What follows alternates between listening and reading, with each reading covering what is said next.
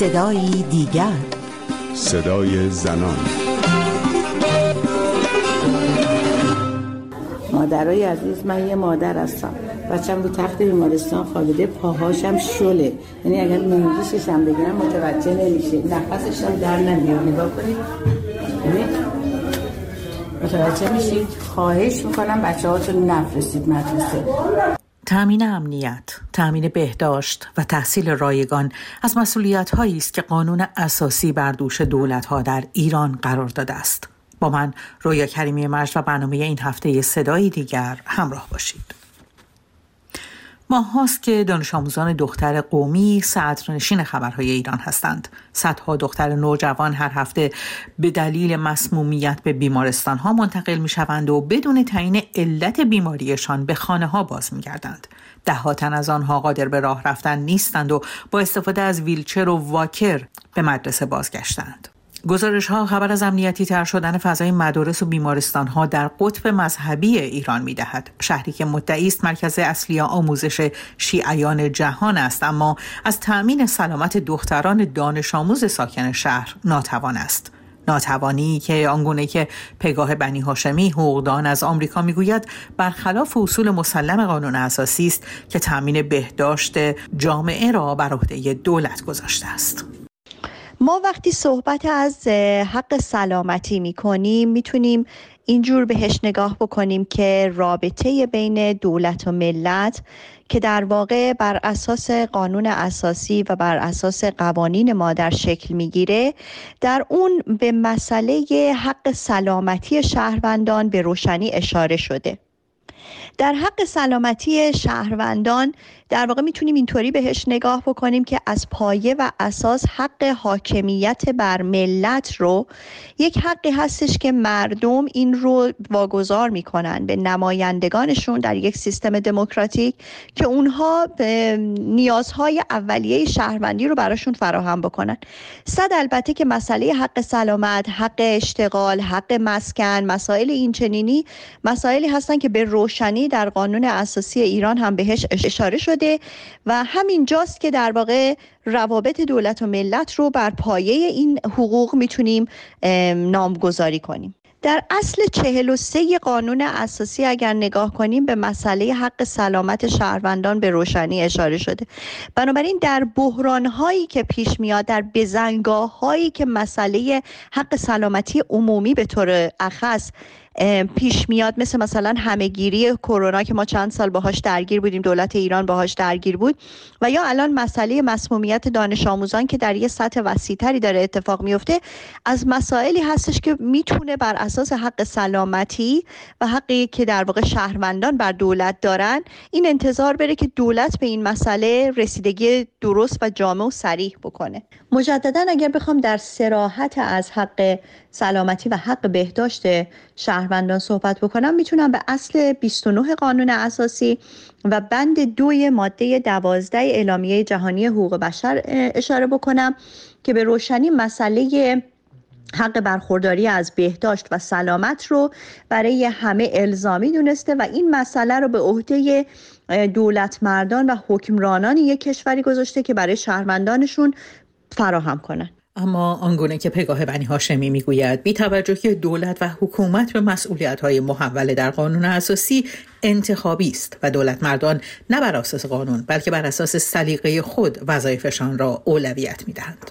از مسئله مسمومیت دانش آموزان مدت زمانی میگذره و تا این زمان ما نمی‌تونیم قاطعیت و ورود عملکرد دولت رو در این مورد ببینیم و نه هیچ ارگان دیگه ای که بر اساس وظیفهشون نسبت به این مسئله ورود پیدا بکنن شفاف سازی بکنن که دقیقا داره چه اتفاقی میفته و در واقع جلوگیری بکنن از اتفاق افتادن مجدد این مسئله. چون این مسئله برمیگرده ارتباط مستقیم داره با جان نوجوان جوانان دانش آموزان کسانی که زیر 18 سال هستن و این مسئله می‌تونه تبدیل بشه به یه بحران امنیتی به نوعی. برای اینکه مشخص نیست این چه اتفاقی در واقع داره میفته که در چندین شهر گزارش این مسئله به گوش می‌رسه.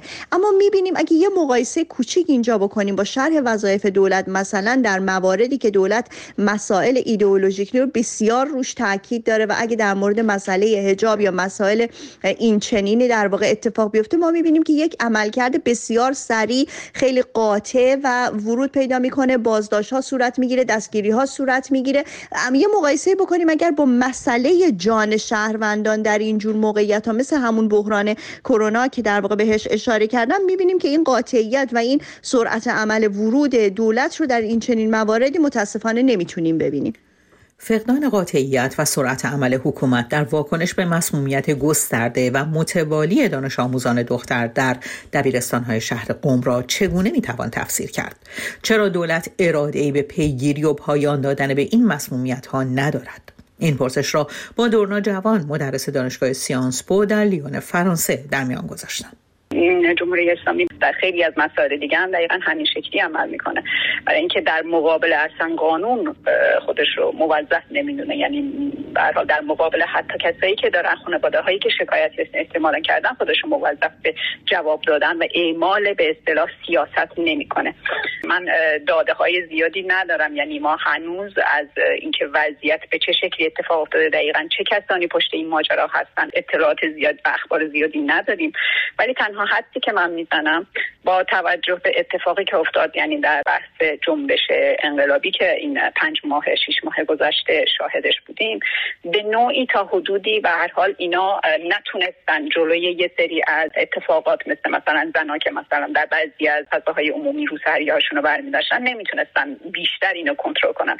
در حالی که حالا این کنترل کردن و یا نکردن نسبت از شهر به شهر دیگه خیلی متفاوته از شهرهای بزرگ به شهرهای کوچیک به شهرهای مذهبی تر خیلی متفاوته. به این معنی نیست که زنها از زمانی که این جنبش انقلابی اتفاق افتاده همه دارن رو سریاشون در کافی شاپ و نمی‌دونم فضاهای عمومی باز می‌کنن. تا حدودی خواستن جمع جورش کنن اومدن گفتن در مورد اون بحث برداشتن نمی‌دونم گشت ارشاد بود. در واقع اینا به نوعی داشتن از این بحث هم ابزار سازی می‌کردن. یعنی اگر گشت ارشاد به معنای این که دیگه نهادی به اسم گشت ارشاد نیست از حالت نهاد بودن درش آوردن و شده تزریقش کردن به یک سیاست های دیگه که در جاهای دیگه اعمال می‌کنن. یعنی می‌تونن کنترل رو بر روی حجاب به شیبه های دیگه اعمال کنن. این مدل کنترل حجاب از سوی مثلا با جریمه کردن و نمی‌دونم کارهای مختلف دیگه ای که کردن یا مثلا دیروز گفتن که در داروخونه ها باید حتما مقنعه سر کنن. این مدل تزریق سیاست در جاهای دیگر رو می‌تونن به موازاتش یه کارهای دیگه هم انجام بدن اخباری ما در مورد اینکه این افراد واقعا وجود خارجی دارن اینکه گروه های رادیکالی که دارن این کارو می‌کنن یا نه. نمی‌دونیم. در واقع این سیاست هایی که اینا دارن به شکل پراکنده در جاهای مختلف تزریق می‌کنن در موازات اون می‌تونن به یه سری از یه کارهای دیگه هم انجام بدن. یعنی خودشون در واقع چنین وحشتی رو اعمال کنن که گروه های رادیکالی وجود داره که می‌تونن به اصطلاح بدون اینکه آتش به اختیار دیگه اینا می‌تونن بدون اینکه دستوری از جایی بگیرن چنین خرابکاری هایی رو در مراکز عمومی و در حتی دانشگاه و حتی در یک مدرسه انجام بدن.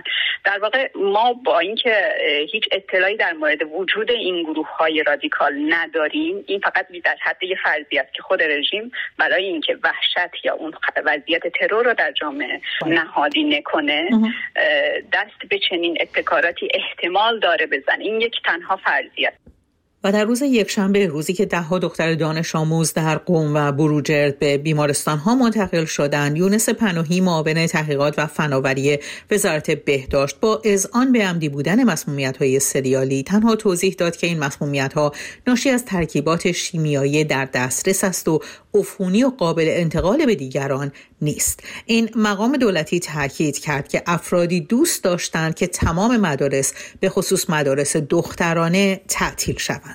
رئیس کمیسیون آموزش مجلس علیرضا منادی هم اعلام کرد که طبق اخبار رسیده سم استفاده شده از سموم جنگی نیست که خطر بالایی داشته باشد. اما همین که به گفته او اراده و فکر پلیدی پشت ماجرا بوده که بچه های این سرزمین به خصوص دختران را از آموزش باز دارد خطر مهمی است با گذشته بیش از چهار ماه از آغاز مسمومیت سریالی دانش آموزان در شهرهای مختلف ایران اما تا کنون هیچ کس به عنوان مزنون پرونده معرفی نشده است. به پایان برنامه این هفته صدای دیگر رسیدیم. من رویا کریمی مرج از اینکه تا این لحظه در کنار ما بودید سپاس گذارم تا هفته دیگر و صدای دیگر پاینده باشید و شاد